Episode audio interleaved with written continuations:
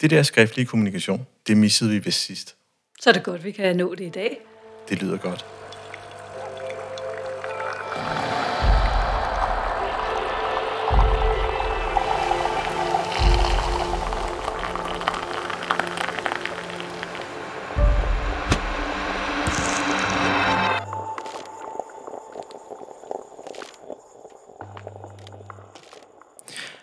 Velkommen til podcastprogrammet Kaffe og Ledelse. Mit navn er Ejhan Gomes, stifter af Mindcloud og er jeres podcastvært.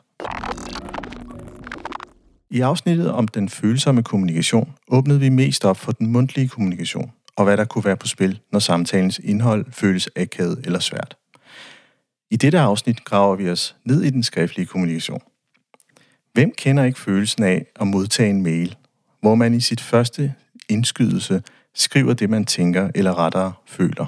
For at gøre den mindre angrebsfuld eller konstruktiv, så gemmer vi udkastet og læser med friske øjne dagen efter. Men nøj, hvor har man brugt tid på at gruble over, hvad man egentlig skulle skrive, og hvad man egentlig er blevet ramt af. Det handler om den skriftlige kommunikation, kunsten om dens formidlingsevne og styrke samt svagheder. Velkommen til min gæst, Pernille Stensbæk Lumé fra Fokus Kommunikation. Sidste afsnit, vi havde sammen, Pernille, så talte vi rigtig meget om den mundtlige, følsomme kommunikation. Og da vi var færdige, så tænkte jeg, gud, vi fik slet ikke bevæget os omkring den skriftlige. Og vi havde jo den her dejlige aftale om, at vi lige skulle mødes igen, og det er så dagen i dag. Velkommen til. Tusind tak. Dejligt, at vi får tid til også at dykke ned i det, i det skriftlige. Og det er jo sådan en, øh, du har haft en lidt længere køretur øh, sydpå. Ja, det må man sige. Øh, jeg ved ikke, om det har med skriftlighed at gøre, det har mere med at læse, men jeg havde ikke set, at der havde været slået det der funktion undgå motorvej på min GPS. Så jeg har jo set alle landvejene mellem Klampenborg og Store Hedinge. Ja. Man kan sige, at du har taget GPS'ens anvisninger meget bogstaveligt, og, og det kunne der måske ligge en mening i, nu når vi skal tale om den skriftlige kommunikation. Ja, og noget kildekritik måske også, altså i forhold til øh, kommunikation, at det på et tidspunkt lidt tidligere ja. Øh, slog mig, at det var mærkeligt, at øh, det skulle tage så lang tid at komme ned til dig, Ejhan.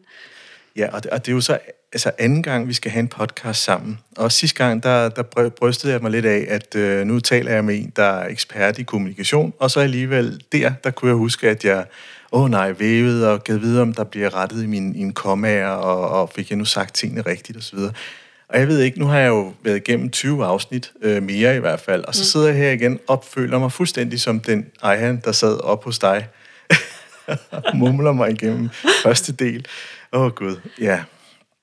Men jeg synes i hvert fald, at øh, de, de, det emne, vi skal øh, bevæge os i, det er netop den mundtlige, som vi har arbejdet med, og så nu den skriftlige. Den mm. synes jeg er spændende. Mm. Og med, med mail-eksemplet, som jeg prøvede at sige i introen, det var jo netop det her med, at, øh, at der er en mail, der rammer en. Øh, og måske er det slet ikke afsenderens hensigt at, øh, at skrive det, som man egentlig bliver ramt af. Men alligevel så går man og grubler over det og fortæller sig selv, at det er nu også det, man læste. Og mm. det kan være, at man, man delte det med en kollega og tænkte, hvordan læser du den her? Og så begynder man at fortolke på noget, der muligvis kan være helt forkert. Øh, hvad tænker du, når du tænker skriftlig kommunikation? Jamen, hvis jeg lige skal tage fat i det, du, du fortæller om med det der mail-eksempel, så dukker der det op, at jeg læste en undersøgelse for nylig, som viste, at 44 procent af de mails, vi skriver i hverdagen, bliver misforstået i en eller anden grad. 44 procent. Så hvis man prøver sig med lidt hovedregning og siger, hvis du er en skriver 50 mails om ugen, så kan det godt, at du siger, pjat, det er mere om dagen, men i hvert fald 50 mails, 44 procent af dem, det er 22 gange vi ifølge den her undersøgelse altså bliver misforstået. Ja. Og det, som øh, man sådan typisk kan sige, der kan ske, når nogen misforstår en mail, jeg for eksempel har skrevet, det kunne sådan være klassisk fire ting. Ikke? Enten at de skynder sig at gøre noget helt andet, end det jeg havde tænkt mig, eller at de slet ikke gør noget, øh, ja. eller øh, at de bliver sure, eller de bliver kede af det. Det er ligesom om, at det, der er på spil i mail, det enten er noget, der er nogle udfordringer, der har med det at vide, videndele at gøre. Altså, mm. jeg misforstår noget, eller jeg handler ikke, som jeg skulle have gjort. Eller også har det det med det relationelle at gøre. Okay. Øh, fordi tonen i mailen måske, som du lige præcis siger, ikke, det er typisk øh, hensigten, at noget skal at blive misforstået. Men, men der er et eller andet helt særligt med den der hurtige brug af mail, der gør, at man altså, ifølge, oh, det gør lige så vi kan, der er et eller andet åbenbart med mailen, der gør, mm, at der er den her høje frekvens af misforståelser, ja. 44 procent. Ja, det er alligevel trods alt næsten halvdelen. Det er det. Ja, det er helt vildt. Skal vi ikke tage en sluk af vores kaffe, som øh, vi lige også skal have præsenteret i dag, fordi nu har du kørt ned til, til, til Store Hedinge, og telefonen bimler, og der bliver rørt ved mikrofonen, så det er en dejlig start, vi har i dag, ja. Jamen, kaffen, den, øh, som du drikker, som du har fået dagens latte med øh, pænt meget mælkesum. Øh, kan du overhovedet smage kaffen i den egentlig? Jeg er ikke nået ned til den endnu, men den smager skønt. jeg glemmer ikke den kaffe, vi fik hos dig, hvor jeg sådan sagde, den, den mælk smager øh, specielt, hvor du sagde, jamen den var, blevet, den var brændt. Ja, ja. Ja, det var fordi, at jeg jo ikke kan to ting på en gang. Jeg kunne ikke både lukke dig ind og, og hyggesnak med dig, ja. og så åbenbart røre i mælken. Nej, det var så fantastisk. Skal vi ikke tage sluk en kaffe? Det synes jeg, vi skal.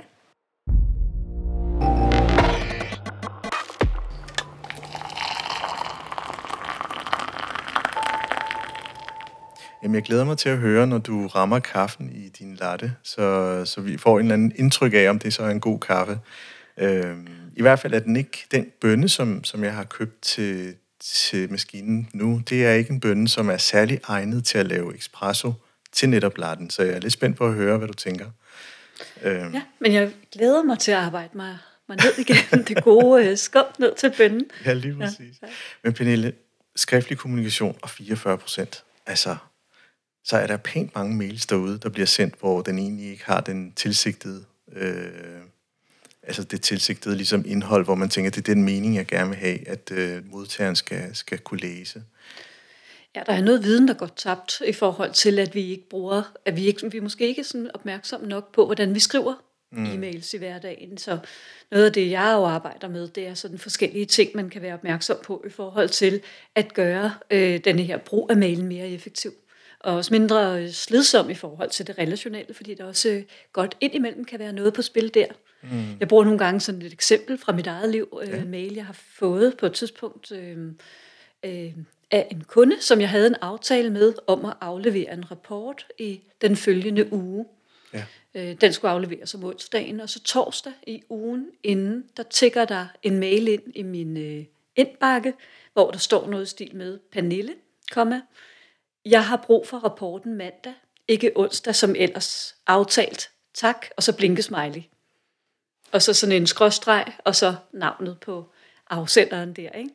Øhm, okay. Det er sådan måske et meget øh, klassisk øh, eksempel på, hvordan sådan en mail kan være. Og mm.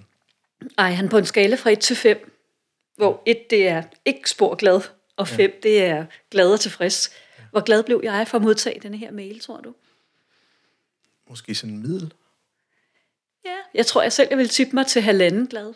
Altså, okay, så det er i hvert fald under middel. Ja, det er under middel. Ikke? Jeg lå og, og rode lidt dernede i den, den tunge ende, fordi der gik jo forskellige ting øh, i gang ja. hos mig. Det her med, okay, øh, vi har en aftale. Øh, det er jo lidt pludseligt at ville ændre den, og eftersom det var torsdag, så vil jeg sige, så havde jeg fredag faktisk til at, at lave den her rapport færdig. Øh, medmindre selvfølgelig, jeg skulle sidde i weekenden, hvad der heller ikke sådan begejstrede mig. Øhm, så der gik forskellige ting i gang, og øhm, det som jo skete, det var faktisk, at jeg netop ikke øh, besvarede den her mail. Jeg tror, jeg gik i gang, begyndte at skrive lidt, og kunne godt mærke, at den havde ikke en tone, der var vær, særlig venlig, eller jeg kunne også godt se, at den ville blive særlig kort, den her mail. Så det endte jo med, at jeg ringede op og sagde, ej, jeg skal lige høre, hvad det er, fordi øh, vi har jo egentlig en helt klar aftale, og jeg har jo regnet med en anden øh, timing i det her. Ikke? Ja. Og så blev det en super god snak, og hun sagde, ej, men jeg er simpelthen så ked af det, men det er fordi, jeg møde i chefgruppen, det er blevet flyttet frem til mandag, og jeg vil så gerne have denne her rapport med, og måske kan du bare aflevere et par hovedpointer. Og det ændrer jo fuldstændig mailens karakter, ja, synes jeg. det gjorde det. Så hvad var det, der var sket der? Jamen, jeg tror, at øh, det, der skete, det var sådan det helt klassiske, der kan ske. Det er, at når vi sidder og er e-mail-skribenten, mm. at vi måske kommer til at blive det, vi to måske kunne kalde for pseudo-effektive. Ja. Fordi hvis man talte op, hvor mange ord havde hun skrevet, hende i mit eksempel her, jamen hvis jeg så tænker, tæller blinkesmileyen med, så har hun kun skrevet 14 ord. Så på den måde anskuet har hun jo været effektiv, fordi hun har fået flyttet det der punkt på hendes to-do-liste, skriv til Pernille og flyt mm. øh, deadline for øh, analysen, den har hun fået flyttet fra sin to-do til min to-do. Så på den måde har hun jo været effektiv. Men det var hun alligevel ikke måske, fordi jeg var halvanden motiveret, og det tog os kvarters tid eller sådan noget at tale sammen i, i telefonen. Ja. Det kvarter, det kunne hun have brugt mere effektivt. Og hun havde ikke engang behøvet at bruge et kvarter, tror jeg. Hun kunne have brugt fem minutter på lige at koble du ved, den retoriske, det an, retoriske analyseinstitut til, og så sige, okay, hvad er det, jeg skal her? Hvad skal jeg opnå med den her mail, og hvad skal jeg undgå? Jamen, jeg skal opnå at gøre Pernille motiveret til, at selvom vi har en aftale, så skal Pernille motiveres til at arbejde hurtigere øh, og lave denne her øh, rapport. Og jeg skal undgå, at, at hun føler sig kostet rundt med. Øh, mm. Jeg vil passe på den gode relation. Ikke? Så hvis hun havde tænkt sig om, hvordan skal jeg skrive, så har hun måske skrevet noget stil med, kære Pernille, jeg ved godt, du har smadret travlt, og sikkert har planlagt anderledes, men jeg ville være utrolig glad, hvis jeg kunne få, om ikke andet, bare hovedpointerne fra din rapport med øh, til møde, der er blevet flyttet til på mandag. Ja. Øhm, tror du, det kunne være muligt? Ring, hvis du har spørgsmål. Øhm, venlig hilsen, og så videre. Ikke? Det havde taget hende en my længere at skrive det, men jeg havde været væsentligt mere motiveret. Og, og, og det er det, der ligesom er omdrejningspunktet. Mm. Mail øh, gør os mindre reflekteret over, hvad det er, vi egentlig skal opnå øh, i nogle tilfælde. Altså i hvert fald i de der 44 procent, hvor vi misforstår, så handler det tit om, at vi tror, vi er effektive, men vi kunne være mere effektive, hvis vi lige stansede op og tænkte os om. Jeg synes, det er et rigtig godt eksempel. Og det, det bringer mig så mange retninger lige nu. Det første, jeg sådan, synes, der er interessant her, det er, at du, du får jo også overført hendes øh, lidt sindstilstand, at hun er, har været øh, under et pres af en årsag, som du ikke kender til, mens du læser med hende, og den bliver bare ført videre som du så fint siger, den er blevet vinget af på hendes tjekliste. synes jeg var et meget god metafor. Det andet er, det er, at smileyen et eller andet sted kompenserer for, for det andet, som måske heller mere i den negative retning, den der meget fiksende, handlingsorienteret uden kontekst. Og, og den slutter af med blinkesmiley som værende, jamen, kan det, kan det balancere, så sproget bliver behageligt? Og det gør det jo så ikke i det her tilfælde. Øh, og, det, og det fik mig bare til at tænke på, at de her smileys, anmeldelse af smiley, det er ja. jo en ting, vi måske kunne, kunne bevæge os ind i. Fordi hvis jeg svarer på en sms til min datter uden smiley på, så tror hun, jeg er sur. Ja, det er det. Men man skal også være opmærksom på noget andet, hvad smileys angår der. Fordi ja. jeg har jo øh, døtre på 22 og 23 på det her tidspunkt, som siger til mig en dag, mor, de der, som, de der smileys, du laver, de er virkelig, virkelig creepy, siger de. Okay. Og så er jeg jo nødt til at høre, hvad er det øh, for, for creepy smileys, jeg laver.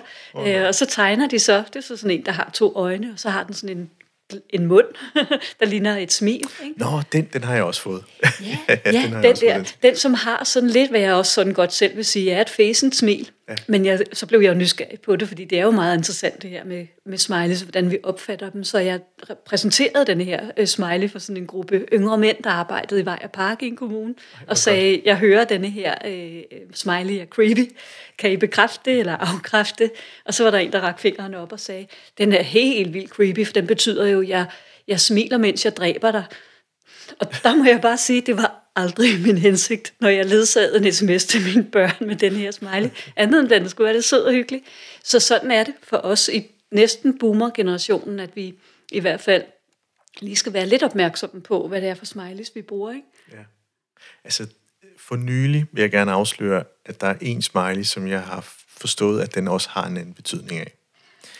Og det er smileyen, der også er et øh, gult ansigt, men, men den kun smiler i den ene side af læben hvis du kan huske ah, den. Okay, sådan en... Øh, ja, sådan en, en øh, hvad, ja, hvad kommer jeg til at tænke på? Hvem var det, der havde sådan et smil der? Øh, øh Clint Eastwood? Eller, måske, ja, det, måske. Ja. Fordi ja, det, det er sådan en... Jeg tror, jeg har anvendt den, nu, hvis jeg lige husker tilbage, så har jeg prøvet den til sådan en... Mm, jeg ved ikke, om jeg har lyst til at se fodbold, og så sådan lige sådan... Ej, ja, du har altid lyst til at se fodbold. Ja. Du har lige flyttet vores aftale for at se fodbold. ja, okay. Dårligt eksempel. Men der kunne den komme på, som sådan en, jeg er lidt i tvivl og jeg har så fundet ud af, at det, den betyder faktisk også, at jeg har skumle tanker. Hvem har du sendt den til? Jeg tror også, jeg har brugt den i arbejdshenseende. Jeg, der er aldrig nogen, der har kommenteret det. det kunne de godt gøre. Det er faktisk ret meget ligesom at have et stykke persille mellem for, altså på fortanden eller sådan noget. Folk siger det ikke. Nej. Eller et stykke toiletpapir, der slæber efter ens hæl, når man... Alt sammen selvoplevede eksempler, hvor folk ikke har sagt noget. Ja. De skal også sige det, hvis det er, at vi kommer til at bruge sms'er, der har en anden betydning end det salonfæge på en eller anden måde, ikke? Ja, Vil du ikke ja. give mig ret i det? Jo, jo, jo, det, øh, absolut, Det bør absolut. man kommentere på. Og vi, og, og vi træner jo den kompetence med, med det her med sms'er, øh, undskyld ikke sms'er, med smileys, og, og, og andel, andelen af smiley vokser jo også, som, så jeg kan jo også blive super glad, når jeg læser en, der har brugt alle mulige andre spændende sådan, udtryk, emojis hedder de jo sådan set. Øhm, og så bliver jeg sådan, det, det, kommer sådan en glad budskab, selvom ordene er de samme. Øh, og andre gange, så kan det blive for meget. Ja, det er det. Der blev faktisk forsket. Der blev faktisk forsket i, hvordan man kan bruge smileys eller emojis, sådan så at øh, vi bruger dem godt og hensigtsmæssigt, når vi nu taler skriftlig kommunikation med ja. Fokus på det professionelle. Der er sådan to studier, som øh, jeg synes kan være spændende at drage frem, hvis du vil høre Ja, tak. om dem. Ja. Det ene kommer fra et israelsk universitet og er fire år gammelt nu her i 2022. Og det viser, at hvis øh, du modtager en mail, ej han fra en person, som du endnu ikke kender, mm. og denne her person, der skriver mailen til dig, bruger mange smileys, øh, altså en hel del smileys, fem eller derover, så vil du have tendens til at opfatte det her menneske som værende mindre kompetent, og du vil svare mere overfladisk på mailen, mm. siger det her studie. Okay. Så brugen af, af, af smileys kan altså få os til at opleve et menneske som mindre kompetent, og som et menneske, vi skal gøre os mindre umage for. Men NB, vigtig øh, pointe, den effekt aftager, når man har et kendskab til personen. På CBS øh, herhjemme, der blev der også lavet et studie, hvor man undersøgte brugen af smileys, når lærerne, og det kunne både være fra, lige fra ekstern lektor op til professor, når de øh, skrev mails til studerende. Og så fandt man lidt den samme tendens, nemlig at de studerende opfattede læreren som værende mindre professionel, men til gengæld mere flink, hvis de brugte smileys. Mm. Så, så smileyen er jo i sådan et felt, hvor vi skal være rigtig opmærksom på, at den kan noget relationelt, men hvis den hvis brugen er for meget, øh, og ikke timet rigtigt, jamen så kan den faktisk trække fra oplevelsen af vores professionalisme og kompetence. Øh, så, så det er i hvert fald et vigtigt aspekt. Og så er der også et vigtigt aspekt i det, at vi ikke bruger dem øh, tjusket mm. i mine ører. Og her får jeg lyst til at citere noget, som sprogmanden Jørgen Lund sagde på et tidspunkt. Oh ja, det lyder altid godt. øhm, han sagde nemlig, at øh, han havde det lidt med folk, der brugte smileys, som han har det med folk, der bruger mange gåsøjne. Du ved sådan, ja, hvis jeg nu ja, havde skrevet til dig, Ejan, som, øh, som afrunding på vores snak i dag, tak for samtalen, Ejan. Ja. Så vil Den er du, lige så lusket som min... ja, så kunne du sende den luskede smiley tilbage til mig. Men så vil du givetvis gå i gang med at tænke på, okay, hvad mener Pernille med samtalen i sådan nogle gåsøjne, sidder jeg og laver til dig nu, ikke? Ja, ja. Synes du, jeg snakkede hele tiden, eller, øh, eller, eller hvad delen øh, ligger ligger der i det? Og så siger Jørgen Lund, at det er lidt det samme, i stedet for at vælge et lidt upræcist ord måske, og så bruge de der gåseøjne. Ja. Så skal man også, i forhold til smiley, så skal man lade være med at skrive en mail, man godt kan høre selv, at den er lidt for sur, mm. og lidt for kort for hovedet. Men nu prøver jeg at kompensere ved at fyre en eller anden af de her små gule fjes i. Og det skal man lade være med. Man skal hellere bruge den tid, og så finde den rigtige tone. Mm. Så hvis jeg gerne vil være venlig og signalere det, jamen så vælg en venlig formulering. Mm. Ja, det koster lidt flere ord, men de er typisk godt givet ud. Fordi man jo heller ikke, det er jo næsten umuligt at adskille ja. de der to ting i kommunikation. Noget af det er videndeling, men lige så meget, eller næsten lige så meget, er, er relationer. Ja, ja fordi i, det eksempel, som, som du rated halvanden, så kom der jo netop en blinkesmiley på til sidst. Ja. Hvis den ikke havde været der, ville du så have rated den 1? Eller har det overhovedet ikke nogen effekt? Eller mm. måske den, den deciderede modvirkende effekt? Ja, ja, altså jeg tror, blinkesmileyen gjorde det værre, faktisk. Fordi jeg forstod den blinkesmiley som... Altså i det hele taget er det jo svært for mig at forstå blinkesmileyen. Jeg har faktisk aldrig forstået, hvad den betyder. Ja. Og i denne her kontekst, hvor det var, Pernille, jeg har brug for rapporten mandag, ikke onsdag, som ellers aftalt, tak, blinke.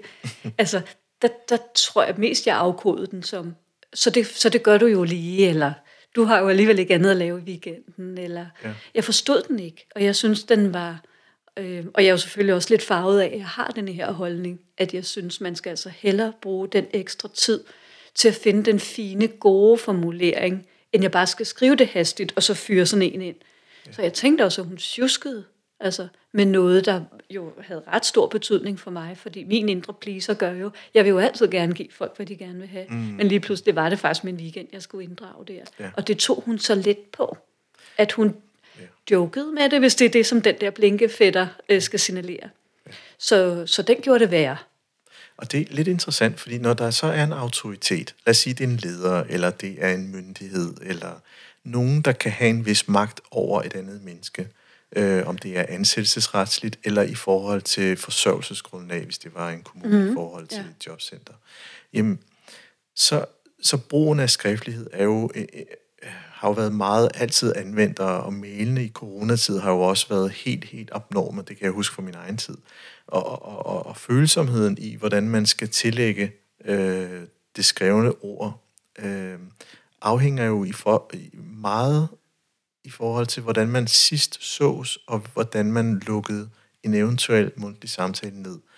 Øh, fordi hvis man har ladt den hænge lidt, fordi man var uenig i en anden kontekst, mm. og efterfølgende læser en mail, så kan man jo godt tillægge det en helt anden værdi. Ja. Øh, og det samme kan jo gælde, når det er myndighed. Jamen, man har haft en dårlig sagsbehandling, og så får man det her brev. Der er så ikke nogen smileys i, hvad jeg ved af i hvert fald. øhm, hvordan, hvordan skal man, altså hvis vi nu skulle øh, sige, jamen den der afsenderen, som du så siger, der skulle du bruge lidt mere tid til at skrive, og, og, og bruge det my tid ekstra, som du så fint beskrev, øh, og gøre dig umage på den kontekst. Jamen hvordan, hvad, hvad er nogle vigtige husker? Altså hvad skal man være særlig opmærksom på, når man vælger at skrive? Hmm. Åh, oh, det er et stort spørgsmål, ikke? Men øhm, den helt store forskel mellem det mundtlige og det skriftlige, det er, at vores situationsfornemmelse er typisk ikke lige så aktiveret i det skriftlige som i det mundtlige, fordi vi ikke har personen lige over for os. I vores mundtlige kommunikation, så er vi trænet til på et splitsekund at kunne tune ind og lige læse situationen. Hvad er det, jeg skal gøre nu i forhold til det her menneske, der står over for mig? Hvordan skal jeg bruge mit sprog? Mm. Og det handler jo om, at der er Øh, jeg, jeg synes, det er så spændende, at vi på en måde alle sammen er tosproget. Mm. Fordi vi alle sammen har et talesprog og et skriftsprog. Ja. Og de her to sprog, de er grundlagt under vidt forskellige forudsætninger. Så hvis jeg lige må bruge en lille smule tid på at kredse om det, fordi så bliver det svaret på dit spørgsmål om lidt, men hvis du nu tænker på dit, skrift, dit talesprog, Ejan, hvor du begyndte at sige den første lille gule lyd, eller hvad du nu sagde, da du var sådan 0 år, ikke? Så alt det, vi sagde, det havde to meget, meget klare formål.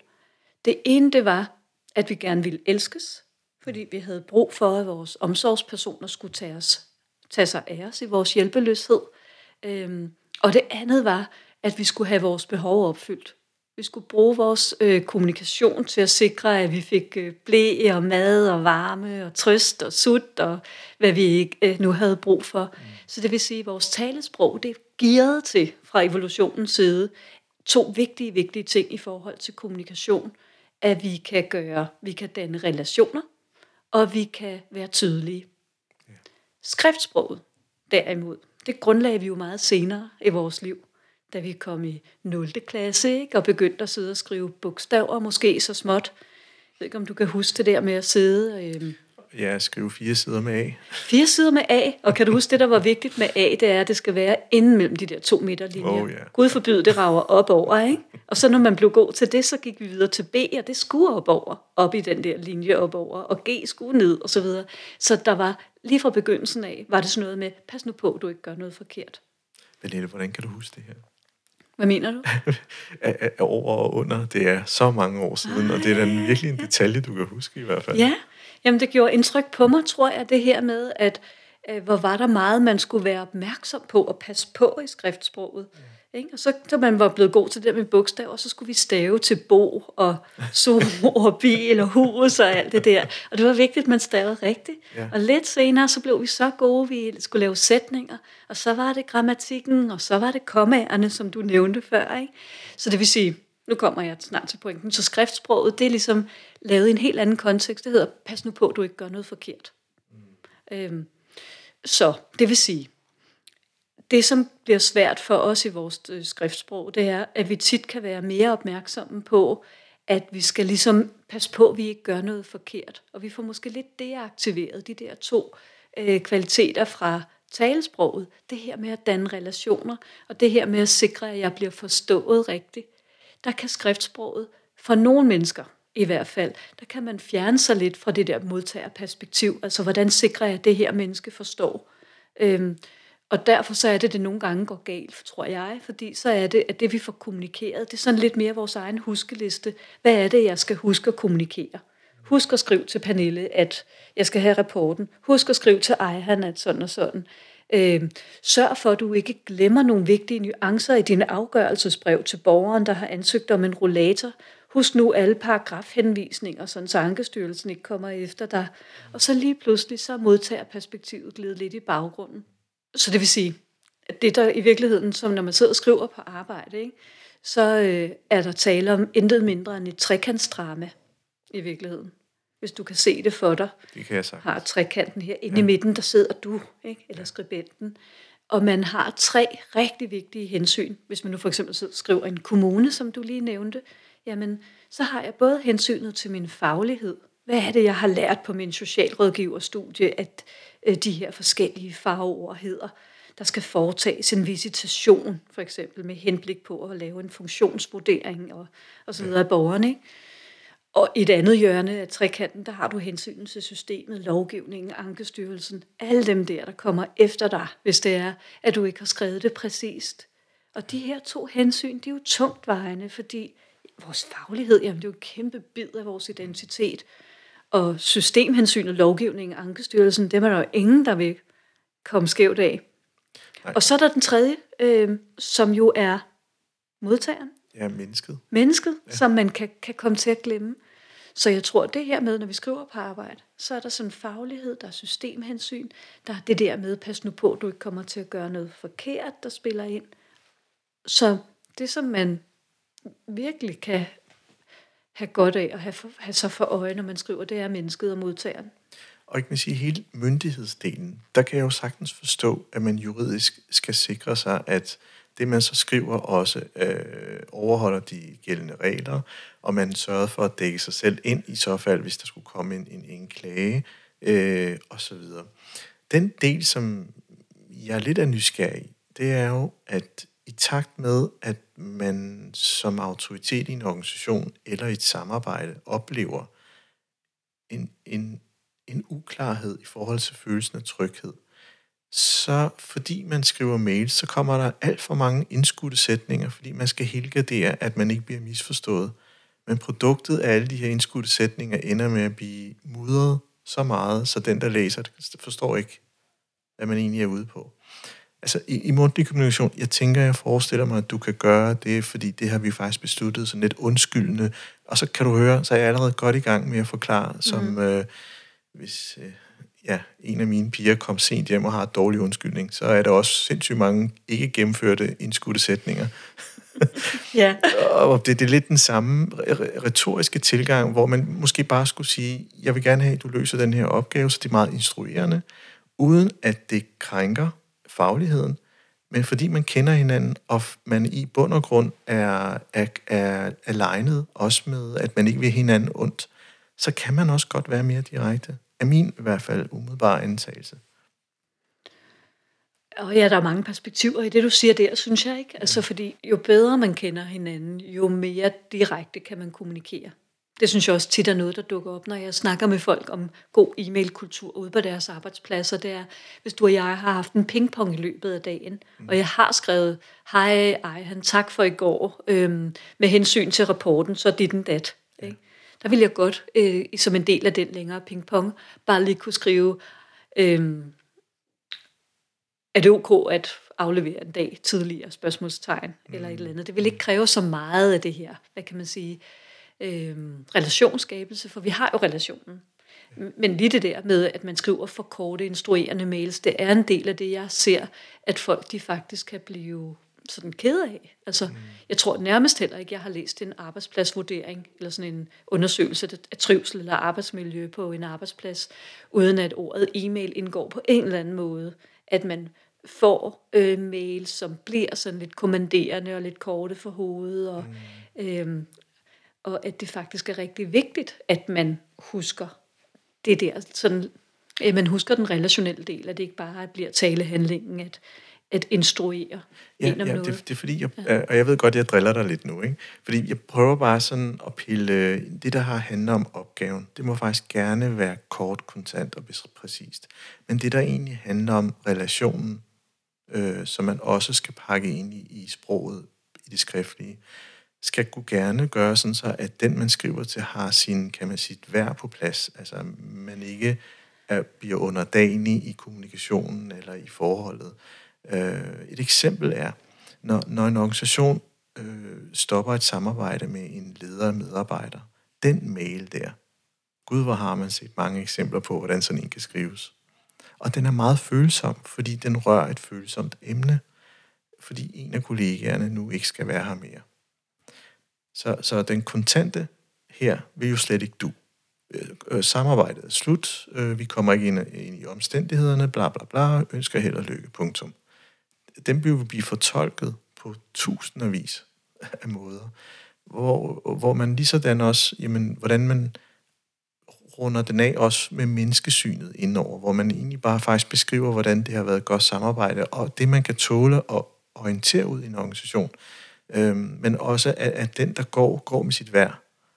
Øhm, fordi så vil den, der læser det, sige, når det er sådan, vi behandler mennesker i vores organisation. Mm. Det er jeg faktisk stolt af, eksempelvis. Ja, ja, ja. Der, der er ikke noget sådan umiddelbart fedt ved sådan en afsked, men, men mm. så forstår man, man forstår omstændighederne, ja. og man forstår, at man har faktisk øh, hjulpet en person på vej ud, så meget man kan. Og det kan man læse i den besked, man sender ud. Det, det er bare det, så der dur den der instruksmail slet ikke. Det var egentlig bare for at følge dig der. Og ja. jeg kan også godt følge dig lidt i den, den besked fra en samarbejdspartner, du har fået, at, at det er jo en professionel relation, som man, man ser jo ikke hinanden på dagsbasis. Øh, så så der, der, der, der, skal, der, skal, der skal noget mere fylde på. Ja, og, og jeg tror måske, det, det tætteste på det der spørgsmål om, hvad der gør god skriftlig kommunikation, det er jo netop, at man læser situationen. Ja. Altså, at man tager højde for, hvem er det? Hvad er vores relation? Øh, hvad er alle omstændighederne? Ja. Øh, som, som igen peger tilbage til vigtigheden af, at man, når man skriver, at man er mindst lige så opmærksom på konteksten, som når vi kommunikerer mundtligt. Og fordi konteksten bare ikke er synlig, som lige nu, hvor jeg sidder og kigger på dig i en fysisk kontekst, tekst, det er jo det, at den ikke er synlig i det skriftlige, der gør, tror jeg, at vi øh, indimellem kan gå fejl af det ja. i forhold til mails. Ikke? Ja, fordi de, de, de, de er sådan meget svære beskeder, som man skal sende, fordi man egentlig skal fortælle et andet menneske eller en organisation om noget, der kan være følsomt. Mm de mails skal man jo så ikke forhaste. Det er jo lidt den, det, det tror jeg, at alle kan være enige i, at det, ja. det gør man ikke. Og måske skal man virkelig sørge for at minimere den slags vigtig kommunikation på mail, så er jeg med på, at der kan være nogle omstændigheder, ja. man kan arbejde for skudt i tid, sidde for skudt i geografi og så videre, men, ja, ja. men, øh, men sådan den der management by e-mail-tanke øh, skal man være meget opmærksom på, tror jeg. Ja. Hvad for noget stof, der skal kommunikere mundtligt, og hvad for noget, der skal skriftligt. Ja. Og det, og det er sådan, øh, nu kan jeg huske samtalen med Morten Vinge, hvor han så fint sagde, at øh, når man sidder som kommunaldirektør, så skal man faktisk ikke sige særlig meget. Øh, man skal sige det kort, kontant, øh, fordi der er, det kan tolkes på så mange forskellige måder i alle de lag, der er i en organisation. At så, så, så, så det er hans i hvert fald erfaring, der siger, at han skal holde det meget, meget kort. Og hvad mener Morten der? Altså det, han ja, siger og skriver også? Eller, eller? Ja, det er så det, der er interessant. Ja. Øh, jeg kan jo sagtens forene mig med tanken om, at hvis man prøver faktisk at være rummende for alle i en besked, mm-hmm. så bliver det, man egentlig faktisk prøver at fortælle ud, øh, som er båret af det relationelle, så meget, at det, det indholdet, det man egentlig faktisk prøver at fortælle, det, det forsvinder hen. Og så tænker man, hvad er det, han vil? Fordi nu, nu spørger han til, at han godt kan forstå, at herover at der er noget, der er svært. Herover at det kan jeg også godt se. Altså, de hensyn, det gør jo, at, at, at beskeden bliver meget lang, og at øh, kommunikationen med det, der skal afleveres, er usynligt. Yeah. Tænker jeg. Det, det er ikke noget, han har sagt. Det er noget, jeg sådan har tænkt videre. Ja, jeg har i hvert fald set, øh, jeg har set rigtig mange nyhedsbreve fra ledelser, øh, som kan blive lange, ikke? Og, og hvor at, øh, der opstår en, et problem i organisationen i den forstand, at ledelsen, der har skrevet de her nyhedsbreve, en rigtig god hensigt, har tænkt, nu har jeg fået orienteret medarbejderne, men medarbejderne har måske prøvet at, at læse ned i de her lidt lange, måske også nogle gange lidt rodede beskeder, fordi der netop er kompleksitet, man forsøger at forholde sig til, og nuancering osv. Ja. Øh, med det resultat, at medarbejderne har givet op.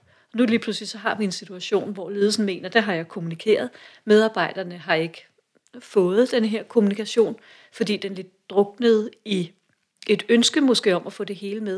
Det er jo et paradoks, altså, som i virkeligheden sitter på spil i kommunikation, synes jeg. Jeg vil så gerne skrive det her nuanceret, så jeg har forskellige forbehold, og sætningerne bliver lange og indskudende mange, og mm. med mit ønske om at levere 100% præcision. Ja. Men jeg når måske 0%, fordi folk står af ja. på denne her øh, læsning af den her komplekse. Ja, fordi hvis, for eksempel, hvis, øh, hvis, hvis man bliver ramt i noget af en besked, fordi den er kortfattet, ja. og hvad det nu kan være, ja. så er man ramt. Og hvis man så skriver beskeden, fordi så det man gør umiddelbart, det er, at man så lige skal vise, at man har et fagligt overskud, eller det, man, man, man, man har styr på det, man laver, og, og beskriver det, så, så, så løfter man barn for likstal, fordi øh, man faktisk intellektualiserer øh, mere, end man burde gøre.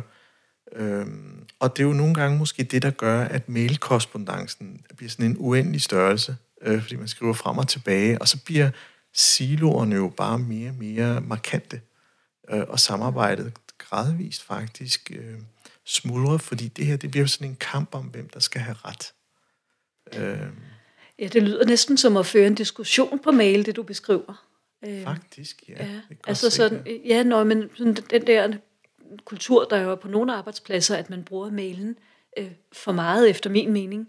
Så er med på, at mailen er smart, fordi man kan dokumentere, hvad der er, er, er sagt og skrevet i, i, i et øh, forløb. Ikke? Men, men øh, jeg så nogle undersøgelser, der viste, at det er faktisk dobbelt så hurtigt at løse konflikter, øh, at indgå aftaler, at blive enige mundtligt.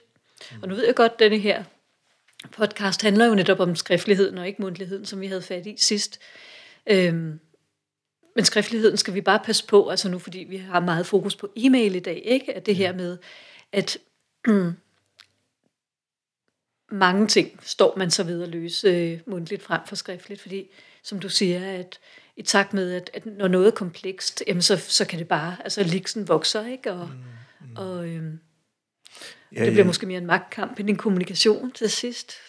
Ja, det, det kan det handle om. Og fordi ja. man måske er blevet ramt, så har man lige brug for at vise, at nej, nej, nu skal du bare have. Det er måske det, der ubevidst arbejder, men, men det afspejler sig ikke i det skrevne. Ah, hvad betyder ramt i den her forbindelse? Ja.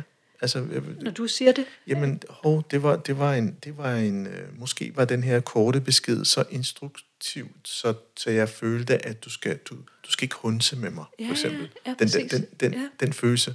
Og hvis man omsætter den følelse til noget mm. rationelt, mm. ja. men den er stadig drevet af den her forsøget på at sige, du skal bare lige have igen her. Ja. Og så, så bygger man det ind i sådan en mail øh, frame, ja. hvor, hvor der ikke er nogen ord eller sætninger, der kan afspejle det, men overførselen er der. Øhm. Ja, det, jeg hørte som, at der er sådan en konfliktoptrapning i gang i det eksempel, du taler om. Man bliver ramt af et eller andet øh, i mailen, og man giver lidt igen med det våben, som sproget jo også er.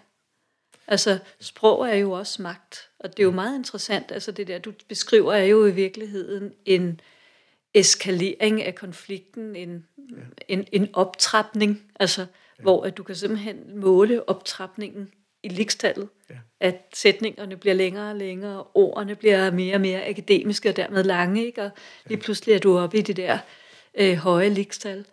Øh, og det slår mig pludselig, at mm, i en god bog om mail, øh, kommunikation, jeg har læst af Kirsten Rask, som øh, er et dygtigt, dygtigt sprogmenneske, der har hun et kapitel, som hedder Venlighed er den overlegnes privilegie. Og kapitlet handler om det, du snakker om her, Ejen, det her med, når vi konfliktoptrapper på skrift, hvor at nogen har ramt os på en eller anden måde, og vi giver igen med det våben, som sprog er og altid har været. Sætningerne er lange, liksom er tårnhøj. Ikke? Jeg viser virkelig, du kan se mine muskler, ikke? står og flexer rent sprogligt. Øhm, men hvor Kirstens pointe er, når vi bliver ramt, det kan være, hvis man arbejder i en kommune, at man måske får en mail fra, eller en henvendelse øh, fra, fra nogen, som har en tone, som er, er hård, at det der med lige at minde sig om, jeg kan mærke, at jeg er ramt, men i stedet for at ty til den her optrækning, så bevarer jeg venligheden. Øhm, skriver enkelt, skriver nede på jorden stadigvæk. Sørg for at være så bevidst om mig selv, at jeg netop ikke går med denne her eskalering af konflikten, men bevar venligheden. Fordi at jeg er, som i Kirstens øh, kapitel overskrift, fordi at jeg er overlegen. Ikke i den forstand, at jeg er arrogant eller mere end dig, men jeg er overlegen i den forstand, at jeg kender mig selv, jeg lader mig ikke rive med, jeg er bevidst om min position og min professionalisme, så jeg formår faktisk at svøbe mig lidt i den der professionalismens kappe og bare ja. ikke gå med op i konflikten. Og det synes jeg er et rigtig godt eksempel, hvor, hvor man faktisk dræber det med venlighed, hvis man kan sige det ja. sådan. Ja, man, øh, man afmonterer noget ja. af det, ikke? Ja. Og, og, og det får man jo så at tænke, fordi nogle gange, så kan man også med den venlige tone alligevel snige sådan en, der hedder, jamen forresten, I har jo også haft sådan en manglende deadline overholdelse sidste måned. Så altså, det kan man jo godt bygge som den sidste sætning, hvor du så egentlig faktisk eskalerer op i en vældig tone, og så bliver det måske bare med den blinkesmiley, som faktisk forstyrrer hele oplevelsen. Så, så det er en svær kunst øh, at have, have kontrol på sin følelsesvold, når man skriver de her ting. Så, og, og det er svært, øh, og det er måske også meget øh, dokumenteret med de 44 procent, at øh, ja. selv den bedste af os kan blive slået til hjørne med sådan en. Øh, og det, det får mig sådan til at tænke på, at jeg havde sådan en, en oplevelse af, øh, når, og det, det er godt nok mange år siden, men, men når kommuner, centerchefgrupper og direktioner arbejder med strategitekster, så, så prøver de at bruge nogle meget, øh, kan man sige, generelle vendinger for ligesom at fagne bredt. Mm. Fordi det er trods alt en stor kontekst. Øhm, og det er tydeligt, at, at det har formet sig i det mere målrationelle sprog. Altså, at det er målsætninger. Det er noget, vi skal opnå. Det er 20 procent af det ene, det er 15 procent mindre af det andet, osv. Det ligger desværre stadig latent i sproget. Og, og der kan jeg huske på det tidspunkt, at skoleområdet, de blev ramt, fordi jamen, vi taler om målsætninger, vi taler ikke om drømme. Altså, mm. så, så falder den. Selv i forsøget på at gøre skriften så bred og så fagnende, som man overhovedet kan, så den stadigvæk, man kan næsten smage den her kapacitet, ressourcer, økonomi, øh, rammer, det ligger stadigvæk. Og så kan du så sige til mig, at sådan er det jo. Altså, det kan jo ikke blive sådan en, en stor nonchalant tekst, hvor det bare er drømme, og, og vi kører i det holistiske-agtige. Mm. Og, det, og det er jo det, kunsten er. Fordi jeg, jeg, jeg, nu bliver det også selv en lang en, men det her med, at, at det segment af nye mennesker, der kommer ind på arbejdsmarkedet, det, de vil ikke det der. De, de vil ikke Øh, øh, det, det, det er et sprog, de simpelthen ikke vil identificere sig selv med.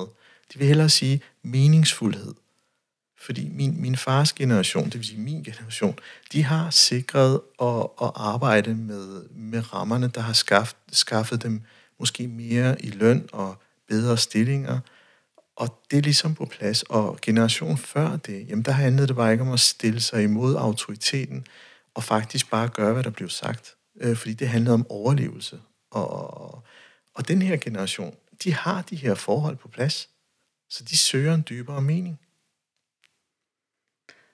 Det var en lang en. Ja, jeg så og tænker over, det, det, det, det lyder øh, dejligt.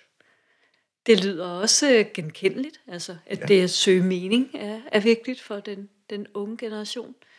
øh, et lille drøb malurt i bæret, det er, at når jeg ser unge komme ind, øh, så har de et skriftsprog, hvor at du lige må kigge på dem en gang til og tænke, at du er nogen af 80 år gammel, eller hvorfor skriver du så konservativt, unge menneske, ikke? Yeah. Og, det, og, og, det, og det er en af mine kæpheste, og du må afbryde mig, hvis at det, det fører for vidt, men jeg lægger bare mærke til, at for eksempel socialrådgiver, der bliver uddannet, og mange andre fagligheder, de kommer ud og har, har lært noget omkring skriftlig formidling, som er helt langt fra, hvad det er, man gerne vil ud på arbejdsmarkedet.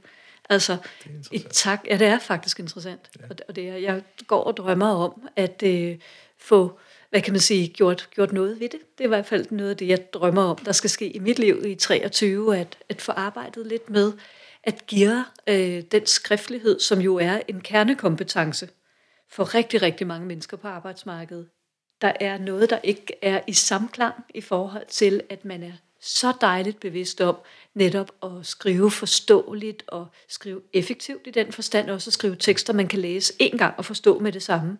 Men også dejligt bevidst om at nedbryde hierarkier, sådan så at kommunen ikke skriver til borgeren, som om borgeren var en lille undersåt, men at man faktisk skriver i øjenhøjde. Mm. Og derfor så ærger det mig lidt, at når jeg ser nye kontorelever, for eksempel, som jeg nogle gange møder, jeg, holder, jeg har sådan en kursus i e-mail for kontorelever, de skriver som om de var 80, for det lærer de øh, på deres uddannelse. Dem, der kommer som socialrådgiver og nyuddannede, de skriver som om de er 80 år, øh, og det sker på uddannelsesinstitutionerne.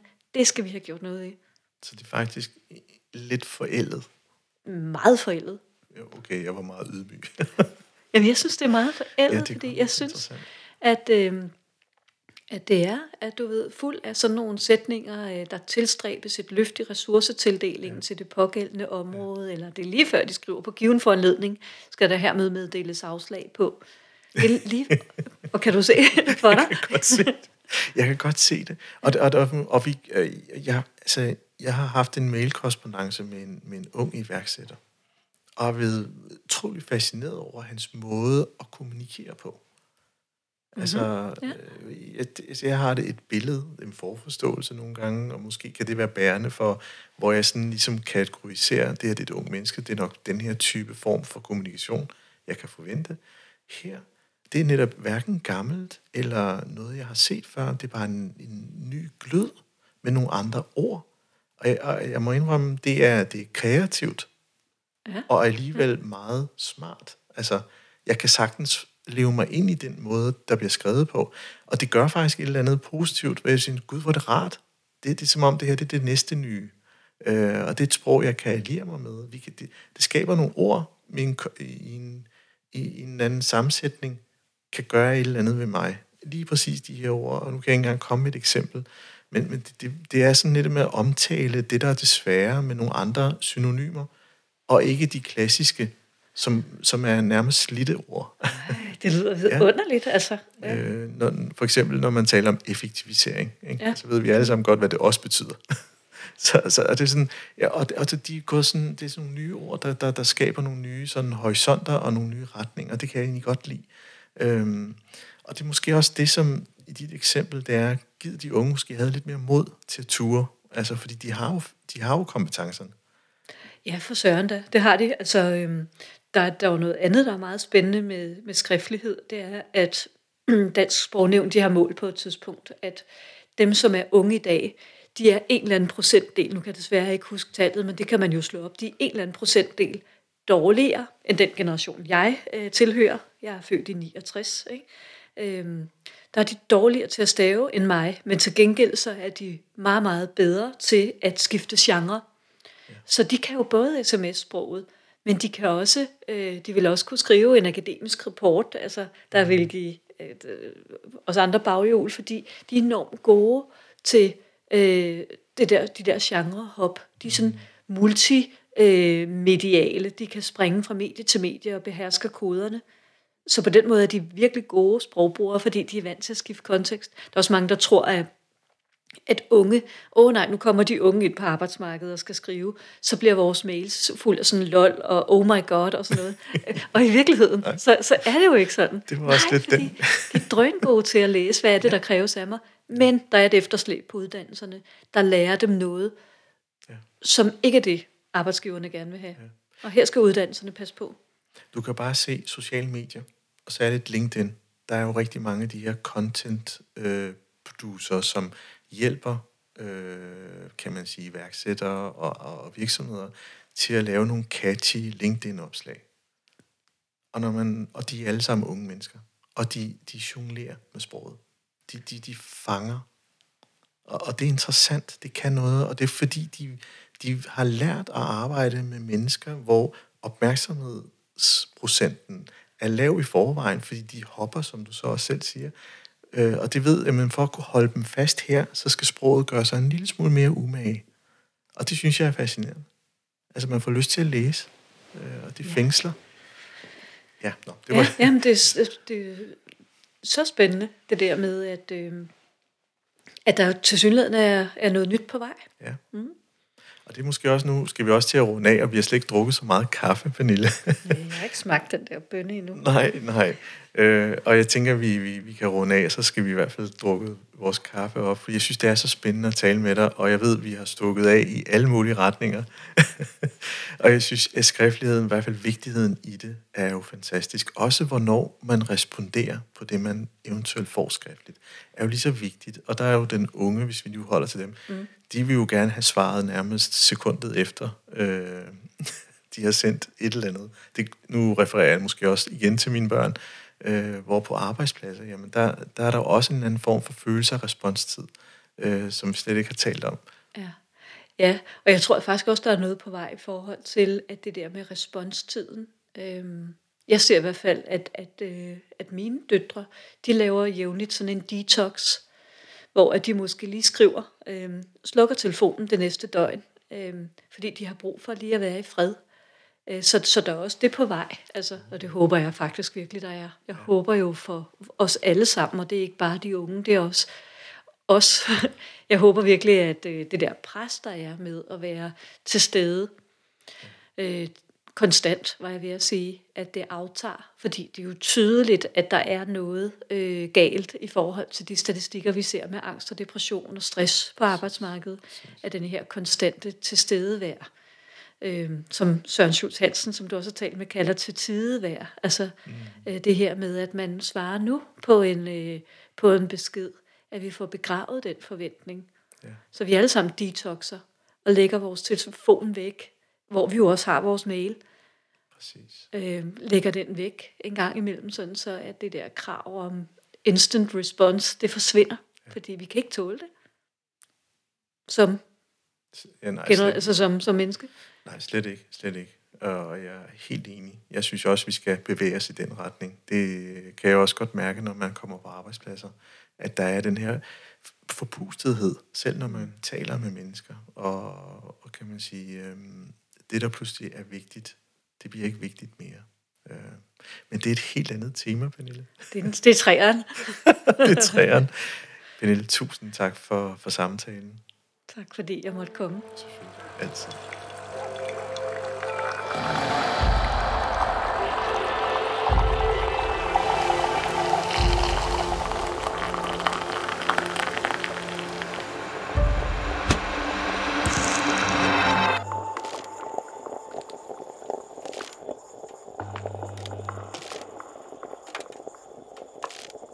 Du har lyttet til podcastprogrammet Kaffe og Ledelse. Ønsker du at lytte til flere afsnit? Gå ind på mindcloud.dk, hvor du har links til flere. Música